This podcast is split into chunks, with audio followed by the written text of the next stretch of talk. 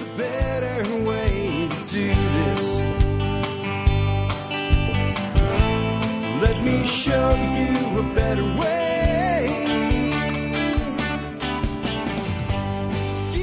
Well, hi, folks. This is Jack Spirko with another edition of the Survival Podcast. As always, one man's view of the changing world, the changing times, and the things we can all do to live a better life if times get tough or even if they don't.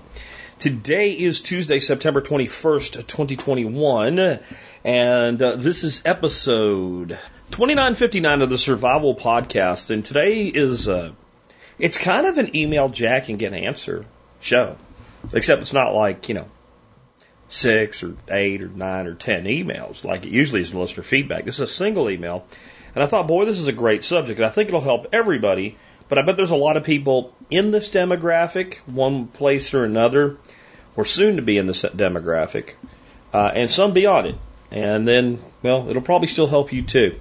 Because it's going to be a show on investing. And this was the email I got, and I'm going to change the person's name to initials so that I don't give their name away. I'm not sure they want that. But somebody sent me an email.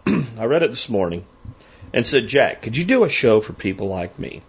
I'm in my mid 30s and making more money than I have ever made before. But I knew not, I do not have good financial role models. I'm good at saving, but have too much in cash, the bank, and not working for me. I'm buying crypto by dollar cost averaging, but kind of way, but in kind of a way, but not enough. Thanks, SB. And I think this is like what you would call one of those good problems to have. And we're going to talk about this today. We're going to talk about like SB's at a point where he really does need to start thinking about how to put his money to work for him. And he got there in a way that a lot of people his age, a little younger, a little older, still haven't got to because they haven't taken that first step, which is stacking the cash, which everybody seems afraid to do right now. But it's the first step. And when I go through today's episode, you'll understand why. We were going to talk about crypto some today, but only a little bit. I know I talk about it a lot, but I talk it about, about it a lot because I don't think a lot of you need to understand what a dollar is or how a dollar works. I don't, I, I don't think a lot of you have to understand what a stock is, what an ETF is, what a mutual fund is. Maybe, maybe you do, and maybe we'll make sure that we get some of that in today too. But the reason I talk about crypto is due to the resistance. I don't do it for the people in this audience that have been on board a long time. I guess I do some, but I mean, really the people I think can most benefit from it are the ones that are still holdouts. Because I think it's something that can't be ignored, and specifically Bitcoin. And we're really going to confine what I talk about today, the crypto portion, which will be 5% of the whole show, to Bitcoin and Ethereum from a standpoint of true investing in the classic sense. And we're going to cover a lot of other things too. And I hope it's clear over the years that I have not strayed from my core philosophy of how to build wealth, which is summed up best in uh, George S. Clason's book, The Richest Man in Bob- Babylon, which I'll refer to quite a bit today. Before we do that, though, let's go ahead and hear from our two sponsors of the day. Sponsor day number one today is KnifeKits.com. How cool would it be if you had a knife that you made when you were a kid with your dad, or your mom, or your aunt, or your uncle, or your grandparent? How cool would that be? If you had that, would you trade it? Now, unless you're fairly young and your dad's still around and what have you, you can't go do that now. But I bet you you have a son or a daughter, nephew or niece, grandchild that you could do that with. Why don't you take a shot, like I've been talking about for years, and build yourself a knife at knifekits.com and create a family heirloom? It won't matter if it's your first one and it's not very good. Would you care? If you could go right now into a drawer, pull it out, take out a knife, and tell your grandson or your son, I made this with your granddad or your great granddad. How valuable would it be to you? And it's a great hobby. It's a great way to learn skills. It can turn into a side hustle or a full-time business, and Knife Kits makes it easy to get started. Check them out today at knifekits.com, and they do do a member uh, a discount for members as well of the MSB. Next up, the Free State Project.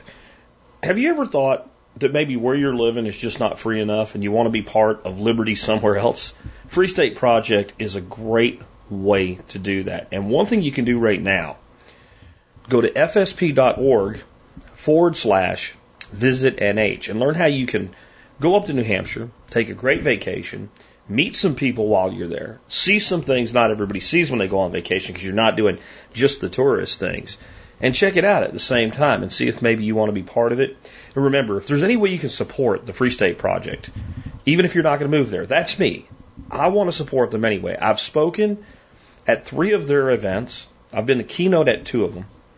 They're a paid sponsor now, but I've given them free sponsorship in the past, and I've promoted them in one way or another since 2009, only a year into my walk with TSP. That tells you something, and there's a reason I do it. There's a reason I do it, guys. It's because I believe that liberty anywhere is good for liberty everywhere. All right, now before I jump into this topic today, and I'll tell you the show might be a little bit short because of everything that's going on. I want to give you guys an update because I've said some things about what's happened here recently, and I've had people reach out and offer to help and all. I'll tell you that we're still looking, but I think we're, it's going to work itself out. But if you're near a, a part of Pennsylvania called Minersville, uh, maybe you can help us. And, that's about it. It's not a big, it's not a big thing, but it might be a big ask because it takes time to do. And it's, it's, it's something I, I, I need done to help with a personal family issue that I'm not going to talk about on the air. But it's pretty much pick something up, stick it in an envelope, and mail it to me. Uh, that's that's really what it is because I can't go up there right now, um, and that's it's something that like there's nothing anybody can do other than that right now anyway, but uh, it is something that's weighing on me. So it's uh, it's distracting and it's uh, stressful. The other side, though, I told you guys recently about my uh, Achilles tendon injury.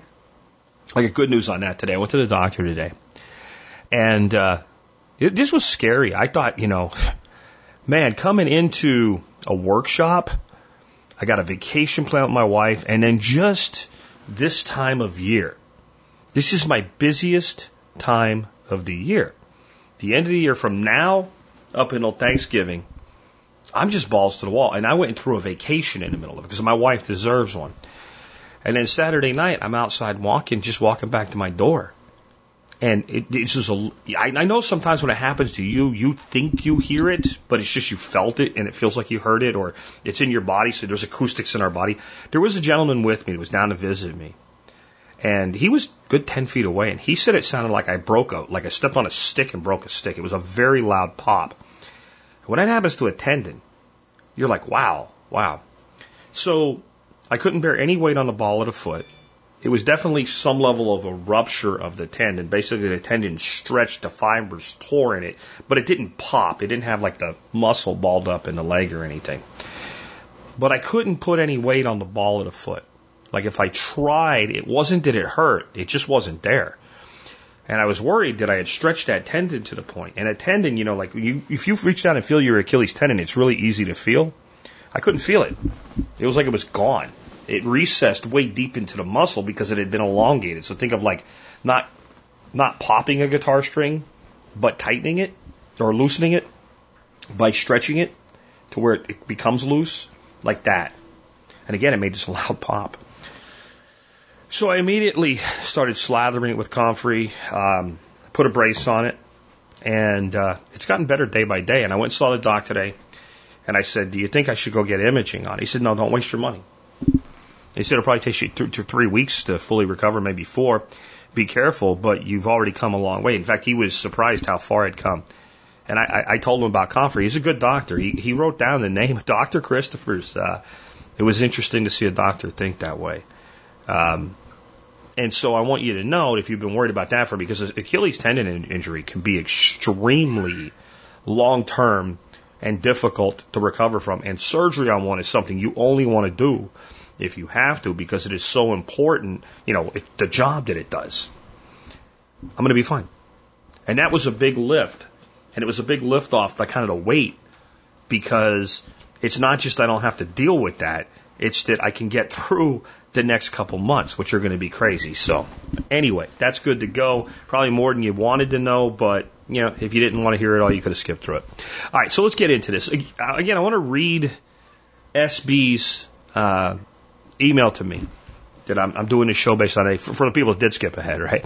Jack, could you do a show for people like me? I'm in my mid 30s making more money than I've ever made before, but I do not have a very good financial role models. I am good at saving, but have way too much cash in the bank Hey, not working for me. I buy crypto in a dollar cost, dollar averaging kind of way, but not enough. Thanks, SB. All right. So even though you've kind of gotten through the first part of this, SB, I'm going to start here for everybody. And the most important thing that people can understand so that they can get to the problem you have, which is I have more money than I know what to do with. That's literally your problem. The strongest thing you have when you are young is your labor and its income. And I recently did a show where I talked about how the problem that we have right now is we're moving into a deflationary world. We have an inflationary, actually, I think this was a Miyagi Mornings episode. But while there's inflation on a lot of things that we buy, fuel, housing, food, etc., we're actually in a deflationary economy. And this is the economy, the market itself, trying to correct for the stupidity of government. And you, to understand this, you have to understand what the Federal Reserve did in the creation of a fractional reserve monetary system, what their intention was. Inflation is a plan. It's not a thing that just happens. The inflation that we experience in our society, the devaluation of the dollar by more than 98% since 1913, when that, that system was put in place, is a plan. They have built the entirety of society around the idea that the value of a dollar will fall by about two cents a year. Some years a little less, some years a lot more, but that they can, through all of their tricks, manipulate it so that over a 10 year period you get a 2% per annum inflation rate. That's their plan. And that's the inflation rate they're honest about, not the real inflation you would find if you went to somewhere like Shadow Stats. So that's the plan. And because they have a lot of power, and it does, the people that tell you it doesn't work, it's a, you know, when I say it works, I don't mean it's good, right? Uh, a baseball bat with a bunch of ten penny nails put through it, like a like a old old school ma- uh, mace, right? Like a battle mace, right? If you bash somebody in the head with it, does it work? It doesn't mean it's good. So when I say it works, I'm just acknowledging that it functions as designed as best it can, entering the reality of the world, and it has done so for over a hundred years. And this has always been a battle because prices in a well run, well ordered, market based economy should not just keep going up every year. Because most of us have lived our entire lives noticing this as though it was a normal way for things to be. We believe that it is the case that it should cost more to get a house, it should cost more to get a gallon of gas, it should cost more to get a car. Even those of us that think it costs too much more think, well, it should still cost more. Like we're just saying that it's too much inflation. That we accept inflation as a given. It's not. It's not the way the economy is supposed to function at all. As we get better at doing things, smarter, quicker, and faster, right? Then the cost of doing things should go down. And there's places where this has happened over and over and over again because the market fundamentals are so strong that they overcome the system known as fractional reserve banking. So this is elect- the more technology that's involved, the more high technology involved, the more the market shows the truth. So if you think back, I'll go back to uh, 2003, I think it was. We had been to a friend's house for the Super Bowl and he had a beautiful TV. It was like 50 inches. And it was a rear projection television. Big, thick ones, but it had a big screen and it projected from behind. And we liked it so much, we thought we should get something like that. And we ended up buying a 47 inch television, rear projection, because we, we decided the 50 was just too much and we didn't really have the space for it in our living room in Pennsylvania. And I don't remember what we paid for it, but it was, it was well close to $2,000. Well close to $2,000. Now, today, if I want to buy, let's say, a 55 inch uh, flat screen, not, not necessarily top of the line, but a, it's a hundred times better than the one I just told you we bought. Instance, here's, I'm just sitting on Amazon right now. 55 inch, crystal clear. Samsung 4K Ultra TV, 4K resolution, 597.99. If if I want to go to a, a bargain brand, I can buy a TCL 55 inch 4K resolution television set for $428. Now, if I was in the market for a 55 inch TV, I would probably buy a better TV than that TCL. But that TCL for 428 bucks is not a little bit better than that projection screen television that I think we eventually gave away that we bought less than 20 years ago. Now, if you price a lot of things that people have to buy that are in the part of the economy that's non optional spending, and you compare 2003 to 2021, the cost of inflation is through the roof. But in an example like that, and in computer, in every aspect where technology is there, there is a deflationary element of the market so powerful it overcomes complete manipulation by the banking system. Think about that. And it, why is that important when I talk about your labor and your work? Because your, your labor is now deflationary. When people talk about how, how real wages are down, it, it's, it's an easy thing to get emotional over. But because it affects you so dramatically. But the reason is because the value of human labor, especially if it's not highly specialized labor, is down. It's not just that wages are down. The value of a human being digging a hole with a shovel is lower today than it was in 1970. And the reason is because the high technology, right, that we can use to buy a, a machine like an excavator that can do the work of a hundred people digging a hole in half the time. The cost of that machinery, now not a top end giant one that can, you know, dig one scoop and it's as big as a dump truck. But but uh, the, the kind of thing you would use to replace a human being is much cheaper than it than it was in the 1970s, adjusted for inflation. So that's an example of a very systematic, very crude form of automation. And if you look at when we start looking at things like what a computer can do today, think about the fact that in the 1960s, we had in 70s, even early 80s, we had typing pools. You go into a big corporation and there might be a hundred women, usually they were women that did this job, sitting behind typewriters, typing up memos, everything that that company needed for paperwork, they would type it up. And, you know, doing carbon copy, you know, before the, the first Xerox machines and stuff, right? Like there were, that was a job. What's the value of somebody sitting at a typewriter today? Even if it's a computer, if all you're doing is data entry, you're not as important. There's computers that can do the data entry by, by mining a database. Even engineers, certain functionality that engineers perform has been devalued because technology can replace. We take one engineer, and maybe he actually makes a really good wage, but he's doing the work that 10 engineers used to do by leveraging technology. So one of the things we need to get underneath us right now is we need to be innovative and we need to be doing new things. So this is for you young people that aren't where SB is yet. You're not that old. You need to be entering the workforce thinking this way. How do I get into a place where my labor continues to have value? Because labor as a whole is going down. But right now, the most valuable thing that anybody has until they're able to build investment streams, until they're able to build, um, let's say, real estate portfolios, before they're able to maybe build a business that they're not 100% responsible for the labor in, where you have people working or you have machines working or you have systematic working that produces an income for you when you're not working, the most valuable thing you have is your labor.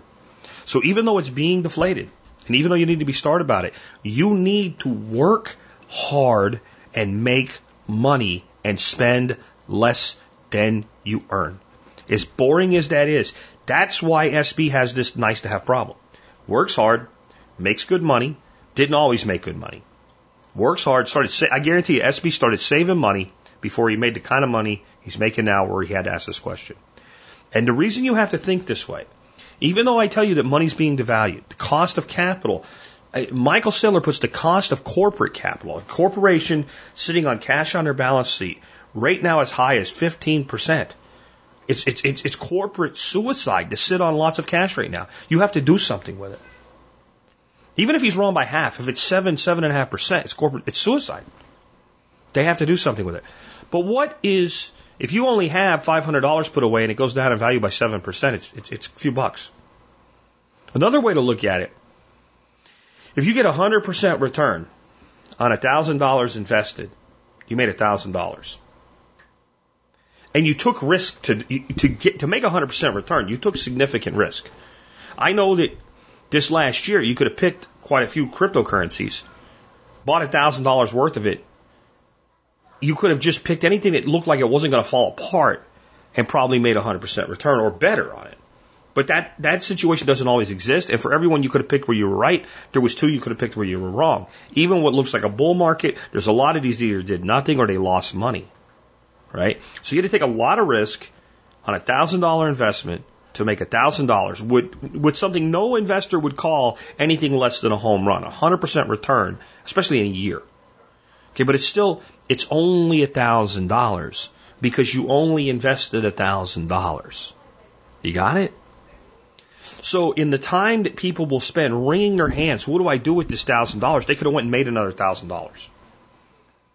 They could do that doing. You see, this is the thing. While labor's deflating, there's actually good ways for the hustler to make money. They could be out doing things like DoorDash or Amazon deliveries or Uber or Lyft or putting sheds together in somebody's backyard as a contractor, a hundred different things working weekends only, working uh, a few hours this night and a few hours that night only, and, and, and can make a couple, three hundred dollars a week and stack that cash until you build up that career to where you're making enough money that it doesn't make sense for you to do that anymore.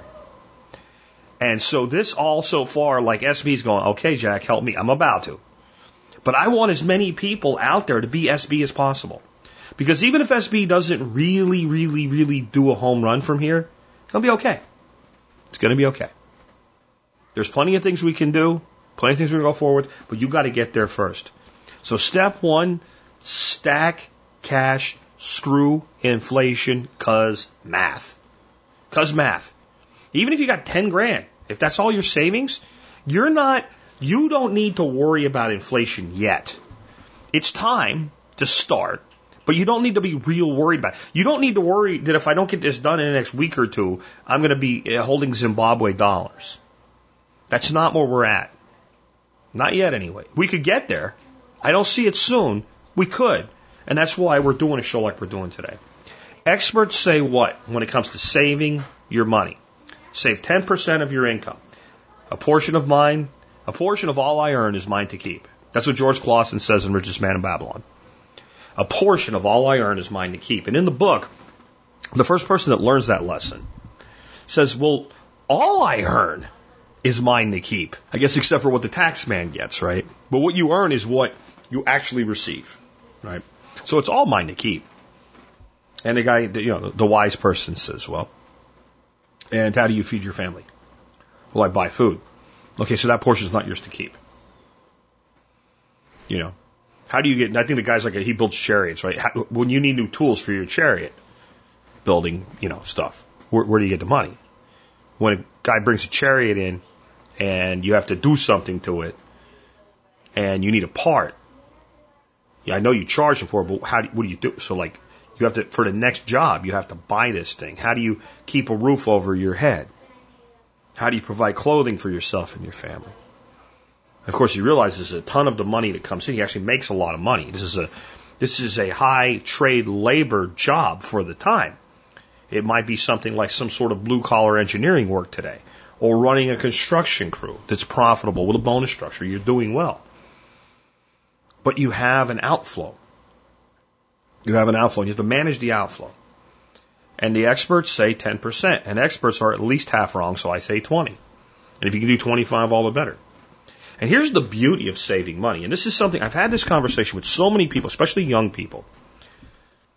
Especially young people turning the corner where they could be SB, but they're not yet.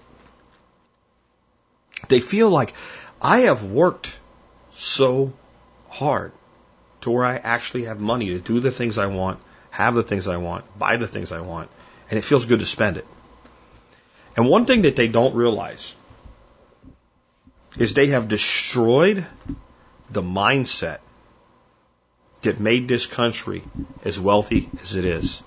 They always talk about wealth in this country like it was just the Carnegies and the, the Mellons and the Rockefellers and the Vanderbilts, etc. Those were the wealth. Those were the rich, and they extracted money from everybody. And you know, none of these people were nice people. Okay, all of them were cutthroats, but they went after each other more than they did the average person. But what made this country really wealthy because when you take, if you take the top 1%, all, all today the billionaires, back then a millionaire was like a billionaire a hundred years ago because the Federal Reserve is good at its job of deflation.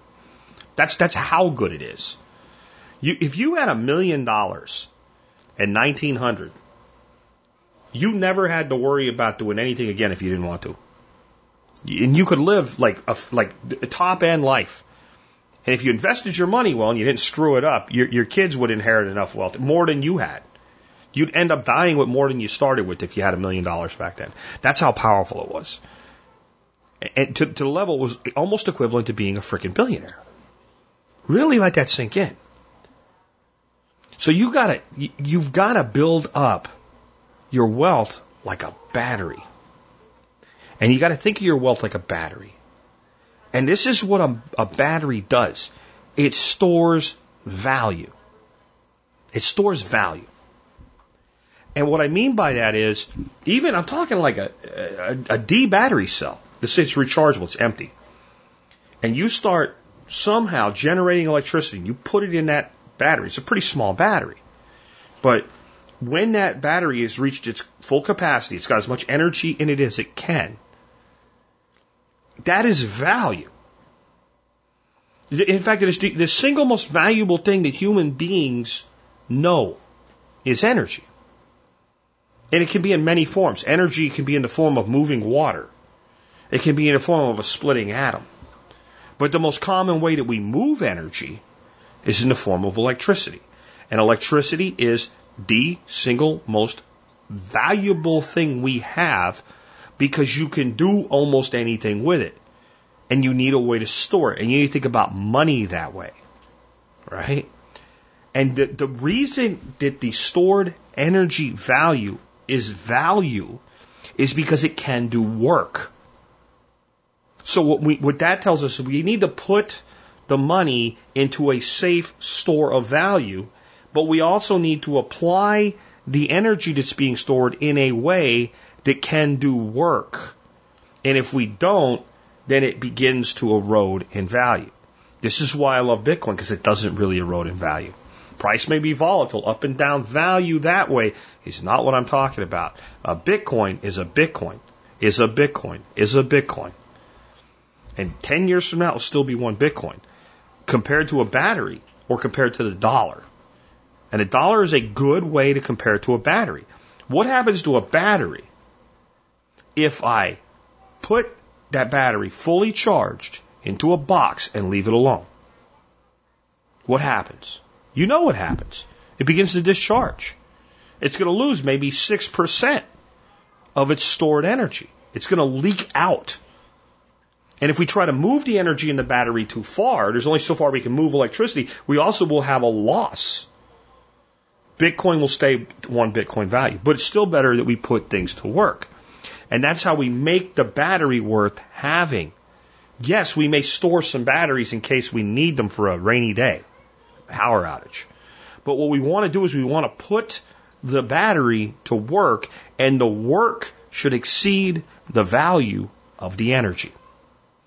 Now, the work cannot exceed the, the amount of energy because thermodynamics, right? You, you, you can't have if you had a big battery, had 10 kilowatts of energy in it, you're not going to get 20 kilowatts of energy out of it, but you can get the equivalent of 20 kilowatts of value out of it. Why? Because the machine that it runs can do things, and if it does them fast enough and efficient enough or conveniently enough, other people will pay for it more than they would pay for the energy cost. So then you end up with a type of arbitrage. It's like an energy arbitrage. This amount of energy comes in, and this amount of value comes out because I take things and I stack value. And that way, even though I'm using a kilowatt in, and let's say 94% of a kilowatt out to account for loss. The, the, the amount of work that 94 kilo, 94% of a kilowatt does exceeds the cost of that kilowatt to go in. That's putting energy to work. We need to put money to work that way. So if we do it with Bitcoin, we have zero loss. Other than maybe a little bit of transmission loss, a little bit of a fee. Okay? But if we put something in there like regular money, it needs to go to work in a way that exceeds. This is a, it's just as, you've probably heard this before. It's a new way to think about it. I think it's going to snap a lot of light bulbs on a lot of heads. The work needs to exceed the loss of drain and transmission. So that's inflation. So that means if we're investing in something and that investment gives us an 8% return, it's not heroic, but it's an 8% return. If the loss to the value of money at the same time is 8%, it's a zero sum game. And you still did better than not investing because you would be a negative 8. You see how that works? And so when we're putting our money to work, we need to do basically, like we call in permaculture, an energy audit. There's no way to get more energy out the other side, but there is ways to increase value. If I can invest in a corporation through a stock or an index fund or something like that, and they're leveraging technology in a deflationary economy, I might be able to make an average of 15, 20%. And even if inflation, real inflation is really high at 8, now I'm ahead. That's one way of looking at it. And hopefully we'll, we'll get out of this inflationary curve where, you know, real inflation is probably that high. And you have to also be honest with yourself about inflation because since we like to be angry, we'll look at the price of a sheet of plywood and we'll act like that is all inflation. And it's not always all inflation. It's not because there's supply and demand in the equation as well. And supply and demand short supplies and skyrocketing prices due to that short supply. Those are transitory, which is a word for temporary. Those will rectify. But inflation in our economy, until the fundamentals of the economy change, can never be transitory. In, in the way that you think it, they mean it when they say it. They, they know it's a magic word. It's a hocus pocus word. Since it means temporary, it means it won't always be there. It means it'll change. But it's never going backwards. So if, if you look at the cost of a commodity and it, the real effective inflation on it was 4%, but it's up 80%. The 80% may come back down. 76% may come back down. The 4% is there. It's not going away unless something happens so sufficiently to the supply side that you get excessive supply, which will falsely give the illusion that inflation's down. You're still dealing with a supply and demand. Supply and demand and inflation are different things. So we need to always be thinking about when I put this battery to work, this money that I've made, I've taken this battery and I've, I've put so much effort into filling it up. When I let energy out of that battery in any way, it needs to be sufficient that there's enough money to refill the battery and still have some other energy I can buy. So think of it that way. If I if it takes me a kilowatt of power to fill up a battery, it doesn't even matter what the loss is kilowatt of battery uh, to fill up the battery. And by the time I drain the battery half a kilowatt, I have enough money from doing that to buy or somehow obtain another three quarters of a kilowatt. I have a one kilowatt profit. It's actually easier to think that way than think about it in dollars. And it starts to make you understand how important the work you do is. But what's the other thing that batteries need? We got to keep them charged. We got to put them to work, or they're not worth having. And if we just leave them long enough and don't ever use them and don't ever recharge them, they'll be dead and they might not even take a charge when we go get them. That's if you put your money in a bank. Let's say you had a, a rich uncle, rich uncle, and in 1900 he put a he put a million dollars in a bank account, and somehow it got lost. It got lost. It was there. The bank kept paying interest on it and all. I bet you think you'd be in great shape, wouldn't you? great shape. If you if, if somebody called you up and said, "Hey, Mr. Smith, uh, you had a, a, a great uncle in 1900 put a million dollars in the bank, and you're the only heir left alive. It's yours. All of it's yours. You think, shit, I got millions and millions of dollars by now, right? Well, maybe. If you were in the United States banking system, sure. Maybe. Sorta. kind of. If you were in just about any other banking system in the world, maybe Great Britain, it'd be okay. Switzerland, maybe, maybe Spain, maybe. I don't think so actually. But in a lot of places in the world, if your if your if your great uncle was in pre-Nazi Germany, Germany, odds are that that money was wiped out and gone. If it was in Poland, it's gone. Doesn't exist anymore. Nazis absorbed the banking system during World War II. How many places was the banking system completely destroyed, confiscated, and absorbed by another power? Right? Because the battery wasn't maintained. Because what you're relying on with a bank, someone else maintains the power supply for you and the maintenance requirement. So we have to think about that as well. So it's not that we won't use these institutions, but we need to be thinking about how we move money in and out of them. So here's the rules, and we need to learn the rules and rate them as to how to become wealthy and to keep our wealth in this country because taxes are the main way that the battery gets drained. And inflation we have to beat in some way by using energy and work. But taxes we can beat with their own rule book. So that's one of the biggest places to start thinking about this. And there's really quite a few ways to either defer or avoid or do both with taxes. Defer means we don't pay the tax till later. Avoid means we don't pay the tax ever. That, that's, that, that's just really, really easy way to think about it. So if you think about the most typical boring investment vehicles, I recommend one for everybody and I definitely recommend one for SB. And that is the IRA, the 401k, etc. And they, they literally split into two classifications deference and avoidance. So, a, a, a, conventional IRA or conventional 401k, the way it works is you can put up a certain amount of money in. There's limits based on your income and, and things like that. But you put a certain amount of money in, let's say $5,000. And that $5,000 this year, if you made $70,000 in taxable income, it's a straight deduction, $5,000 off your income. Now you're paying tax on $65,000. That money goes to work for you. If you're going to retire next year, that's kind of a decent deal, sort of. If you retire in the next five years and you structure it right, it can be a really decent deal. But if you're SB, if you're in your 30s, you're going to work another 30 years before you can take that money out. It's fool. You're a fool that you would do that. That you would defer on the 5,000 when you could avoid on all of the money that the 5,000 can make you if the 5,000 can make you, let's say, a 5x return or 25,000, would you rather defer taxes on 5 or avoid taxes on 25?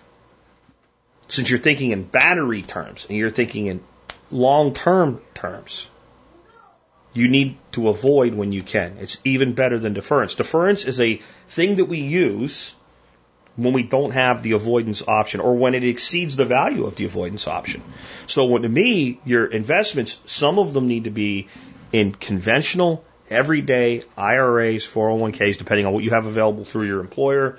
Uh, SEPs are another option, simplified employee uh, pensions, uh, something like that. That's just a straight up money goes in there.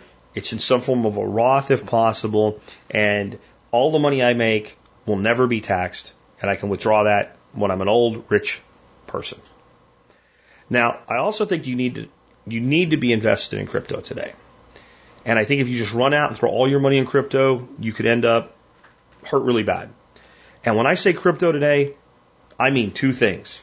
I mean Bitcoin and I need Ether- I mean Ethereum. And I mean Bitcoin first.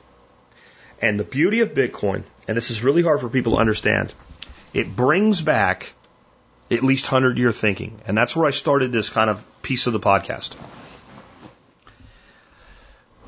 When I said what made America wealthy, it was 100 year thinking.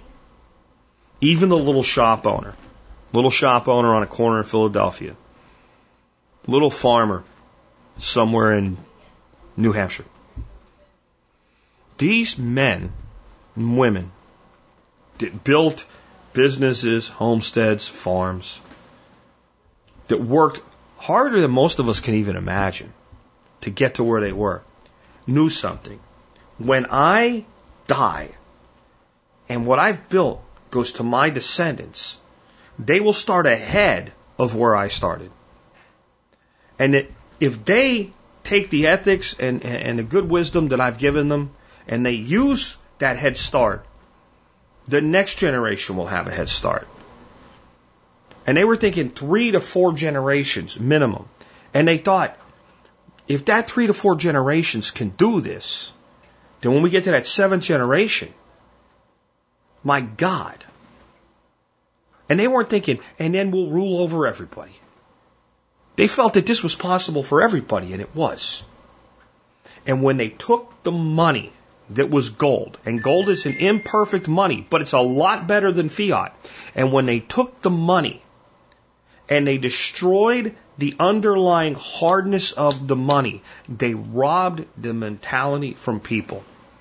To the problem today, and this is what I love about we beat up the millennials for 10 years on this show, the first 10 years of it. We're, we're 13 years in now. We're done beating up millennials. They've grown the hell up. I'm proud of them. The millennials are the first generation I've seen that really started to turn the corner back to this. I see in Gen X some too. Most boomers, it's not going to happen. It's too late. They lived their whole life. They were never exposed to the idea that there was an alternative. And yes, there's lots of millennial, so, there's more socialists in the millennial demographic than Gen X or Boomer.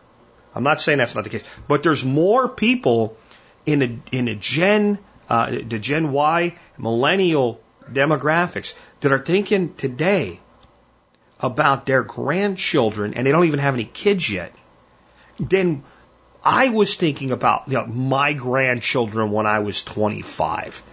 I didn't even ever know if I would have a grandchild when I was 25. I wasn't certainly thinking about it. And what we were conditioned to think because of this was you make enough money to put enough away to live a decent life in your retirement and so you don't run out of money before you die. And if there is anything left, your kids get that. And we actually pay people to teach us how to think that way. We actually pay, that is a disgrace. If you want to know what squandered the true middle class wealth of America, it was us allowing that poison into our minds, and it was done with our money, because why not spend money when it will be worth less tomorrow than it is today? And that is exactly what the system installed in 1913 and just continuously reinforced over and over again was designed to do. And the way Bitcoin changes this back is its hardness, its survivability, its indestructibility. And this, this idea that, you know, the government's going to put it out of business or whatever. Like, first of all, it's not in business, it's a thing. It's protected by a global network that has its own self interest in keeping it alive. It's indestructible, it's fast, and it has an absolute underlying scarcity. It's not just scarce, it's scarce. It's faster and less expensive than any other way that we've ever embodied energy. And I was listening to something by Michael Saylor today that I thought was a really great way to put it. He said, look at it this way. How much should it cost to put the railroad tracks down in America. But how cheap was it to move everything once the tracks were down, once the rails were down? And that's what people don't understand about building out Bitcoin to where it is today. That was the rails. We now have lots of ways to use those rails. Incredible ways to use those rails. So when it comes to crypto, what I'm going to say today, I've said before, the first person I ever heard say it was John Bush, and I loved it when he said it. I'm like, I'm stealing that. Get to the left of the decimal over time. That doesn't mean go mortgage your house and buy $50,000 worth of Bitcoin right now. But get to at least one whole Bitcoin. Make that part of one of your goals.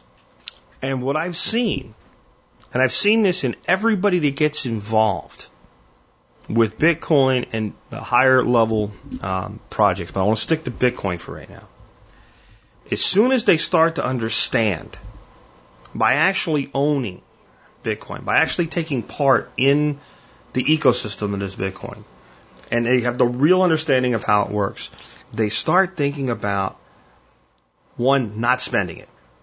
And not not spending it the way you don't spend your 401k. Totally differently. Like 401ks were set up to make spending hard and expensive. Spending Bitcoin's easy. Believe it or not, it's really easy. You can buy all kinds of stuff with it. Pretty much anything you want to buy, you can figure out how to buy it with Bitcoin. If you bought a couple Bitcoins a few years ago and it went way up and you want to use that money for something today, it's easy to spend, but people don't. Don't even spend a little bit of it. They start thinking about this. I have worked for this. It should work for me. And if I can't figure out how to have it work for me yet, I want to hold it. And then they start thinking about what it will mean to them in their retirement. And at that point, they haven't really crossed yet. But then what begins to happen, they start seeing the vision that we lost in 1913. It was slowly raped from us up until the World War II years. They start seeing the vision of multi generational wealth come back. It brings back seventh generational thinking because it's hard money.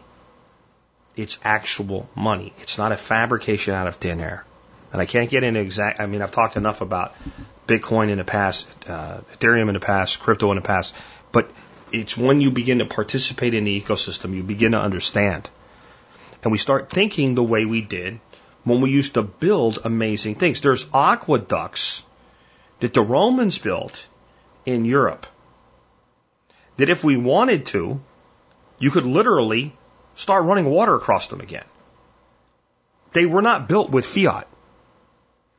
When the Romans turned to fiat, their entire system was already in decay by the time they got there. Hmm. That's kind of eerie, isn't it? This is a way to bring this back. And we need to start thinking this way. So some of your money must go into crypto. And the reason this goes under the tax rules, if you buy, let's say you bought five years ago, you bought five bitcoins. You still have your five bitcoins today. Do you know how much tax you owe? Absolutely nothing. And if when you retire, that's worth $5 million, at that point you still owe absolutely nothing. And if you straight up sell some Bitcoin to take some money out, you only pay tax on that piece. The rest of it you still owe absolutely nothing on.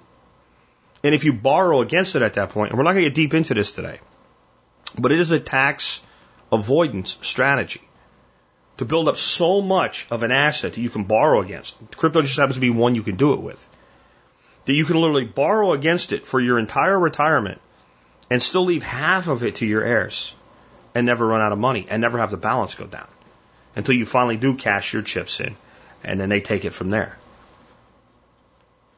That type of thing is really not possible with fiat. And when people say it's been done because there's all these wealthy families, they don't do it with fiat. They do it with assets. They own businesses. They own real estate. They own systems. They own technologies. They own patents. They own royalties. They don't own cash. Cash is the money of the peasant. Cash is the money of the peasant. The cash makes the peasant work to provide for the wealthy. The cash based system where your money will literally guarantee to lose value keeps you working exponentially harder for a currency growing exponentially weaker which in the words of Michael Saylor is the road to serfdom. So a portion of your retirement needs to be in crypto, but it needs to be in Bitcoin. If you're getting started, do not even look at anything else. And if you are going to look at something else, look at Ethereum. And when you feel good about your position in those two, then take money that you would go to Vegas with and put on the craps table and you can put it there. I used to feel that way about Bitcoin and Ethereum, specifically even Bitcoin. I said back three, four years ago. If you would not take the money to Vegas, put it on a craps table, roll the dice, and be okay with the outcome, don't put it in crypto. As much as I thought it was a good investment, I still felt that you had to be, you had to have that kind of risk capital mindset because we didn't know yet. Bitcoin is a, is not, I don't believe it has the rapid return potential that it did in the beginning, but it is a much more secure investment today at what, 40,000, 38,000, 42,000, wherever it's settled out today so far during this supposed crash when it's still up massively over the last year, right? You notice that it's a crashing. Ah! Yeah, my investment's only up 118% in the last, you know, two years. It's crashed. Shut up. Um, it's safer and more secure today. When you have European nation, EU and Canada with approved spot account ETFs that are being held by teachers unions and labor unions in retirement accounts. That makes it more secure because it's very hard at that point for the government to say, oh, we're going to destroy this thing. They'll regulate the hell out of it. They'll tax gains like they tax any other gain. That's the rules. That's how the system works. That's why, you know, you probably want to get some of it into some tax avoidance uh, uh, strategies as well. Like, again, money that's set aside that one day I'll borrow against it. I'm old. I don't care. I only need another 10 years, and I won't actually erode the value of it. And some of it needs to be put into situations where, you know, if you have Bitcoin in an IRA, and you could take gains out of the IRA without paying taxes on it, you could loan the Bitcoin inside the IRA. That's called renting your money on what's known as a fully collateralized loan. What is that? That means you can't lose. The, the, the, uh, the collateral is money. There's other money there that's already there to cover the debt if the, if the debtor fails. And you take your interest every year out of your IRA as your income and the balance never goes down. That's another way you can do things and never pay taxes on it. So crypto is a way to either defer or avoid tax. And the big thing about it is it's always portable. If you told somebody, you know, you might have to flee the United States 50 years ago, they would have told you, get the hell out of here now. We don't need you around here. You're an idiot. And, and there's no better place and there never will be any better place. You really feel that way today? Do you really feel that the United States could never be broken up like the Soviet Union? Can you predetermine if that happens, what part of it you'll be in? Can you predetermine that you will never be targeted by some rogue government within the United States, even if it basically stays together? Can you guarantee you'll never have to flee, maybe even a state government, or that they'll never come for you in some way economically? Wouldn't it be nice to have a form of wealth that can be transferred anywhere in the world by remembering 12 words in your head? I think it would. What if you were in South Vietnam when South Vietnam was a place when the U.S. pulled out, and you had all your money in a South Vietnamese bank? What if you had your money in an Afghan bank few months ago? Don't always think you'll have a way to get your money out. Do you know what happened to thousands of American companies doing business in Argentina? They had their money in Argentine banks. The Argentine banks locked the bank accounts Force converted the US dollars held in the Argentine banks into Argentine pesos and then devalued the peso by 15x. Meaning you, you had your, the value of your money cut by, like divided by 15 overnight and there was literally nothing you could do about it. Literally nothing you no way to move it, no way to change your mind, no way to get rid of it. Crypto fixes this specifically Bitcoin. That's all I'm going to say today. I think a portion of your retirement belongs in crypto in some form and Bitcoin first. And until you fundamentally understand it deeply, Bitcoin only. And again, if you want some diversity there, Bitcoin, Ethereum. And I think Ethereum actually has potential for higher return in the short midterm right now than Bitcoin does. And I think both of them are down right now, and that's a good thing if you want to buy. Um, next, businesses. That's another thing that the wealthy always do is they go into business of some sort. Businesses are tax avoidance and tax uh, deferral strategies, in addition to the fact that they are income generating machines. They're how we make the battery produce more value than we put in the battery in the first place. Because we're converting energy to work, and work is creating convenience and using efficiency mechanisms to create what we call a profit. Got it? And this is, I, I'm doing this today and thinking, this should be taught in high school. This should be taught in high school. This is actually, this sounds complicated if you've never heard it put this way before to a degree. It's not. It's actually very simplistic. I had a high school economics class that was difficult. It was AP economics, so it was actually a college level economics class. It was in some ways difficult to pass. It had a lot of uh, formulaic math in it focused a lot on supply and demand. It wasn't useless, but it wasn't useful this way.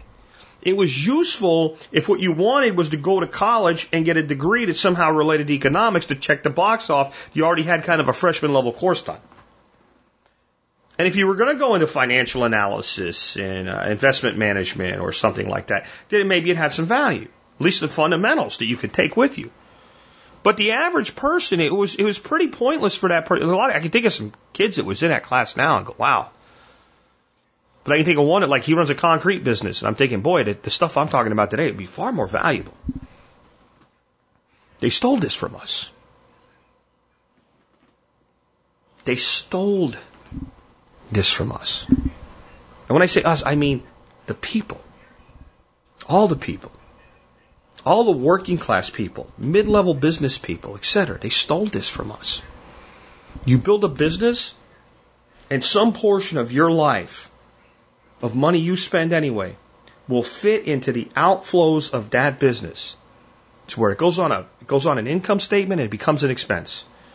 Every dollar that you're going to spend anyway, you can I'm talking legally, legitimately, by the book. I'm not talking about bullshitting and getting caught and audited and thrown in club fed or ending up in hock to the government for the rest of your life. I'm talking about following their rule book. There are many things in an average person's life that can be moved over and become expenses. One of those would be something as simple as a home office expense. I'm paying for the house. There's a portion of my house I use for a business. That becomes an expense. I pay for this, I pay for this office. I pay for my wife's office space and I pay for that whether I have a business or not. But the minute I have a business, it becomes a deduction. And when I move a dollar over, it's like earning two. When a dollar moves to an expense column, it's like earning two. Because I still have the dollar I saved by not paying tax on it, on the dollar that I earned. It may be, uh, sound like doublespeak, but it's not. You trust me on it. It's something you'll learn to understand as you begin to develop this for yourself. So I think that everybody should be looking to build a business. Now, I want to be very clear what I mean and what I don't mean. I don't mean you should be looking to go into business, you know, start up an Amway or something like that, so that you can, on paper, lose money and in real life lose money. I don't mean that at all. I think if you're running a business, you should actually pay tax on the business from income from the business, it's not a business, it is a hobby. If you don't earn an income on it sooner or later, but you still end up ahead. A business should be run for a profit. And it should be legitimate in its purpose and legitimate in the value that it provides. But once you have that model built, you have an income generating stream that also reduces overall tax obligation per dollar earned. If you earn $60,000 a year in a job and you start a business and that business nets you another $60,000 in profit after both like the hardcore expenses that really are coming out of the it, your web hosting bill. If you have a site, you got to host it, right? So that's not moving a lifestyle component in, but all of it together, you end up now with $120,000 in income. You're going to pay a lot more taxes than just having the 60,000 just paying a matching Social Security, et cetera, on the, on the additional 60,000, you're, you're going to pay a lot more in total tax dollars. But when you say of, of the 120,000 that you kept, how much did you pay in taxes?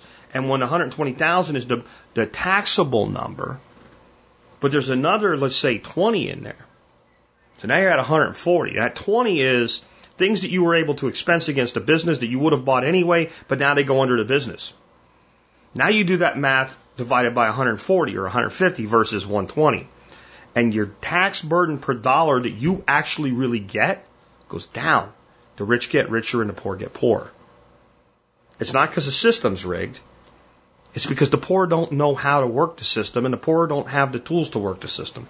So I think business ownership, real estate, I think real estate is great, but real estate gets taxed. Real estate is a battery with a phantom load put on it. So it's like having a battery, and that battery is hooked up to an inverter, okay? And it's also hooked up to a solar charger uh, controller and a panel. And that panel produces a certain amount of energy every day, and it goes into the battery. But if the house isn't doing any work at all, but the uh, the inverter is on, it's draining the battery. And so you need to do work with it to really capitalize on it. Now, there's two types of real estate. There's personal real estate and there's investment real estate. Personal real estate is also an investment. So if you own a home and you live in it, you have a cost associated with sheltering yourself and your family anyway. And the underlying equity value of that real estate is useful to you. Okay? So, it's, you're losing less than renting if you do it strategically correct. But if you buy two houses, you live in one, and the other one's just like a getaway or something, and it doesn't do anything to earn you income, it is, it is a financial drain. You could earn more money by investing in a stock or a Bitcoin. And it's also, it's permanently in a place. So if something goes sideways, you can't just take it and leave. It's not a yacht that you're sitting in a slip in a really expensive port. And if the government of that country decides to tax all the yachts in their ports, you go, okay, bye. And you move it to a different port.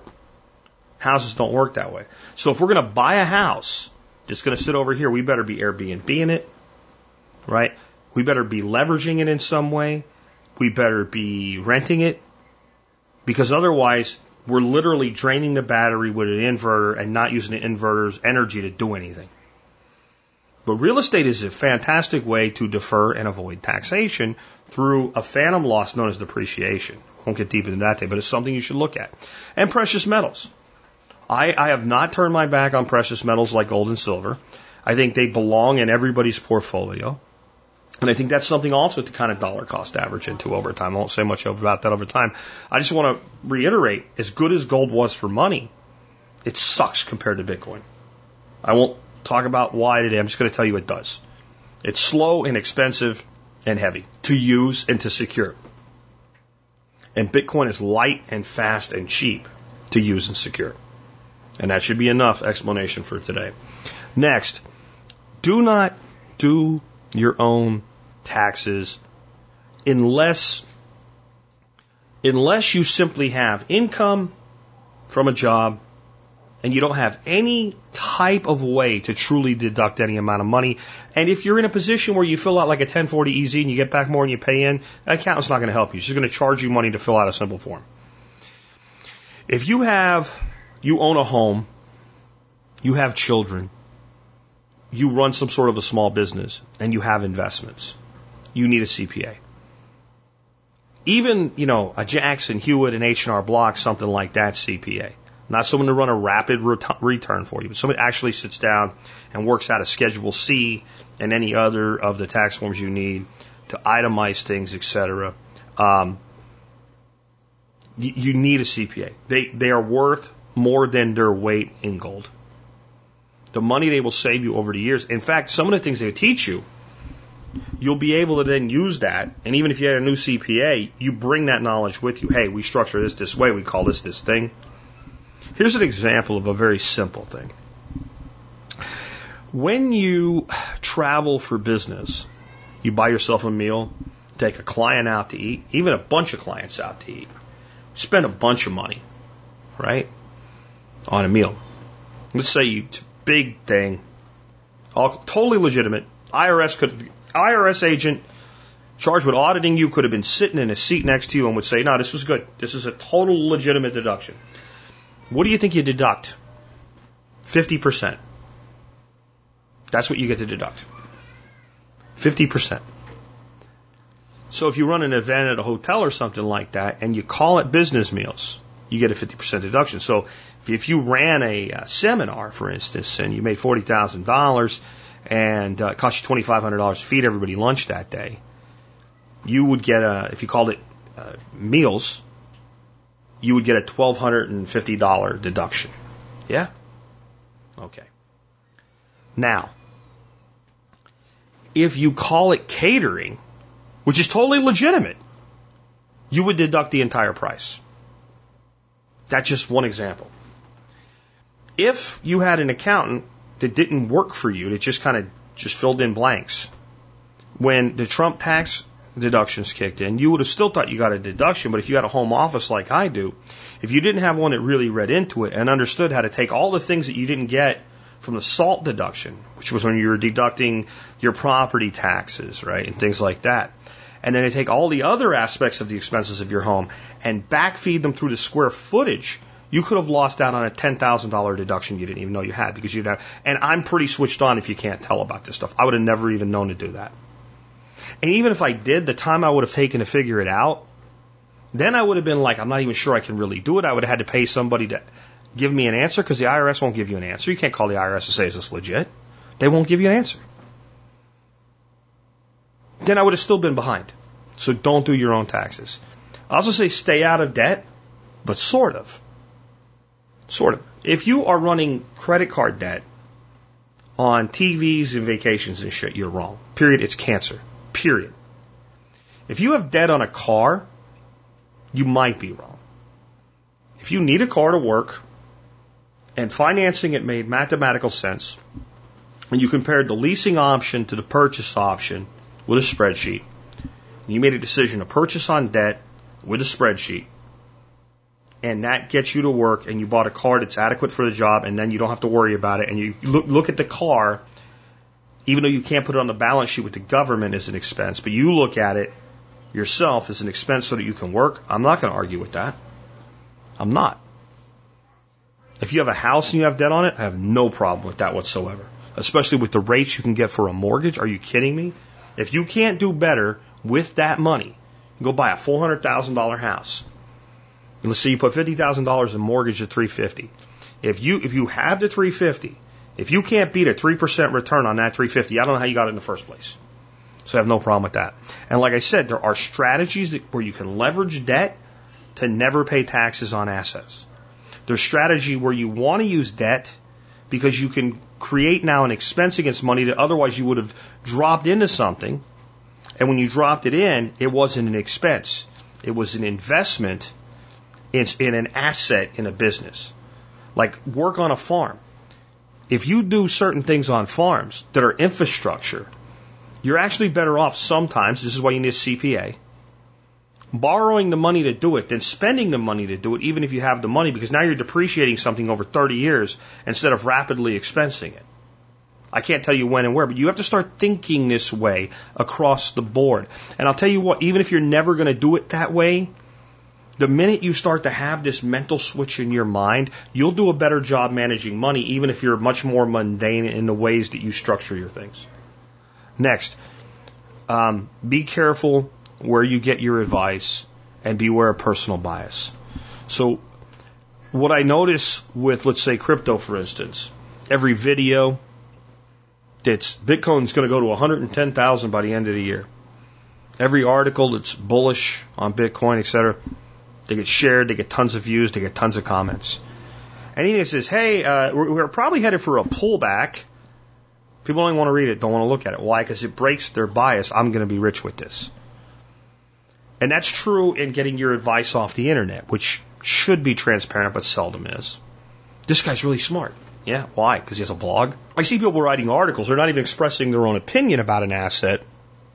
They're expressing the opinion about a YouTube personality and his, his the way they say the way they infer credit that this guy knows what he's talking about is he told his 400,000 YouTube followers. I saw a guy that got 400,000 YouTube followers by getting hit in the balls long enough. Doesn't mean he knows what he's doing. He might, but it doesn't mean he knows what he's doing just because he has a lot of followers, right? So you got to be really careful. And you got to be careful when you get your advice about everything. Because what will happen is people will naturally seek advice on investing, starting businesses, what to do with their money from people they know that will be favorable to their ideas to reinforce their bullshit, even if it's a bad idea. George Clason said in the book that I've mentioned several times now, Richest Man in Babylon, advice is one thing that is freely given away, but watch that you take it, take, you take what is worth having. Advice is one thing that is freely given away, but watch that you only take what is worth having. I sum that up and I say, don't take advice from anyone in any area where they're not at least as successful as you are in that area, or at least successful in that area. So if, if you're getting advice on how to run a restaurant from someone that's never even been a waiter, eh, you're probably getting advice from the wrong person.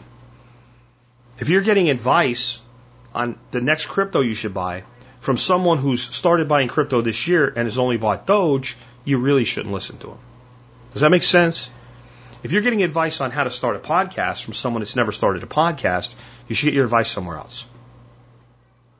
If you're getting advice on a business and how to run a business, you should get somebody, even if not at the same business, but somebody has the operational experience of operating a business. And if you do that, you take investment advice from people who have invested intelligently, and then take investment advice from people that have invested intelligently on the things they've invested in. If you have a good investment advisor, you have a good one, really good with conventional assets, stocks, bonds, securities, corporate investments, and you allocate a certain amount of your money for crypto, don't ask him for his advice on that. He doesn't know. But the stuff you've you, you, you have allocated to that segment that he's good at, follow his advice there.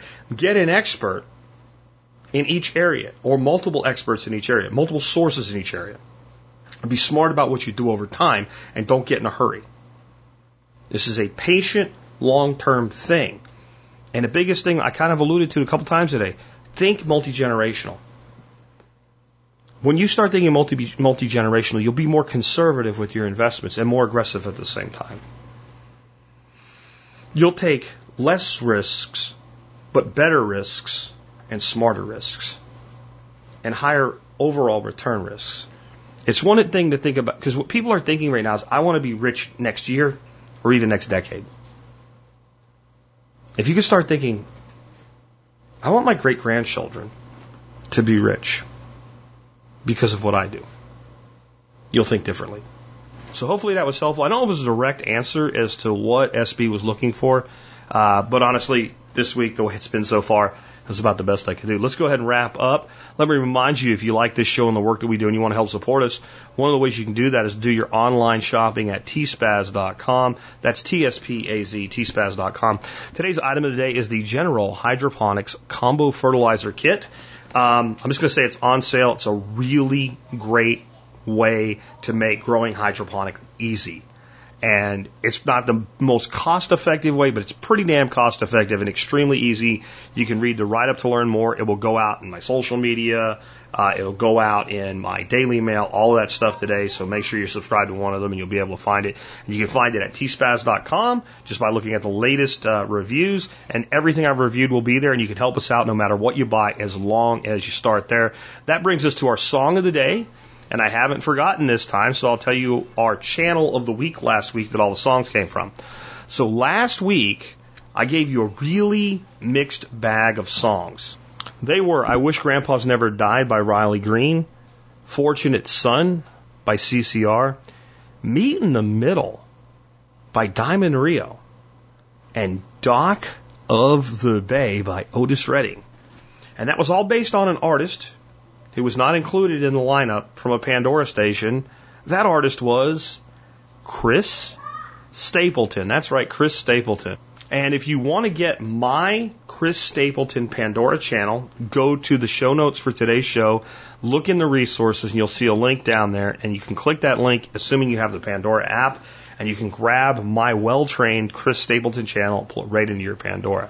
I have no relationship with Pandora. I'm not an affiliate. I don't even know they have something like that. I'm just doing this for fun. Today, we're starting a new artist or group. I won't say which. It could be a group. It could be an artist, but it's not a genre. It's not like 80s rock or something like that. It's, it's a, it's an artist or a group and they will not be in the lineup this week, but you will hear the things associated with them from a Pandora train station. And I was just, it was a rough week so far, and it's Tuesday. It was a rough weekend, I guess. You had the family issue, I got the um, Achilles tendon issue, etc. All the stress of that. I'm feeling better now that I got good news about the tendon, but I still wanted something chill today. And I just started going through the uh, channel and just skip, skip, skip until there was something that I felt good about, found one of my favorite old songs by Dan Fogelberg, leader of the band. It's about as chill as it gets. And with that, it's been Jack Spirko with another edition of the Survival Podcast.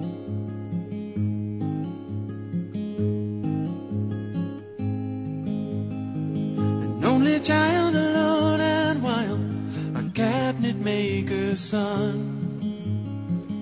Hands were meant for different work, and his heart was known to none. He left his home and went his lone and solitary way.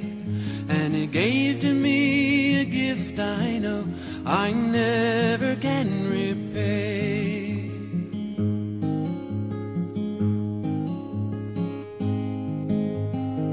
A quiet man denied a simpler fate. He tried to be a soldier once, but his music wouldn't wait. He earned his love through discipline, a thundering velvet hand. His gentle means of sculpting souls took me years to understand. The leader of the band is tired and his eyes are growing old. But his blood runs through my instrument and his song is in my soul. My life has been a poor attempt to imitate the man. I'm just a living legacy to the leader of the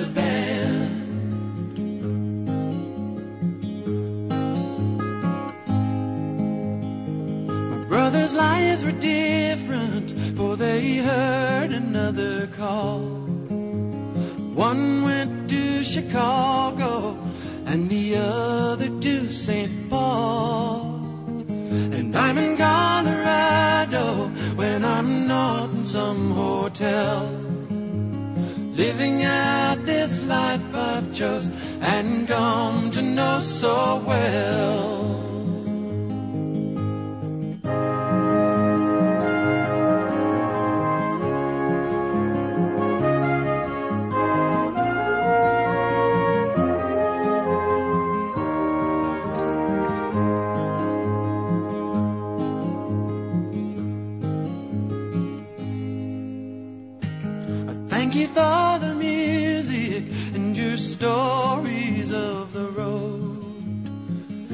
Thank you for the freedom when it came my time to go. I thank you for the kindness and the times when you got tough. And Papa, I don't think I said I love you near enough. The leader of the band is tired and his eyes are growing old blood runs through my instrument, and a song is in my soul. My life has been a poor attempt to imitate the man. I'm just a living legacy to the leader of.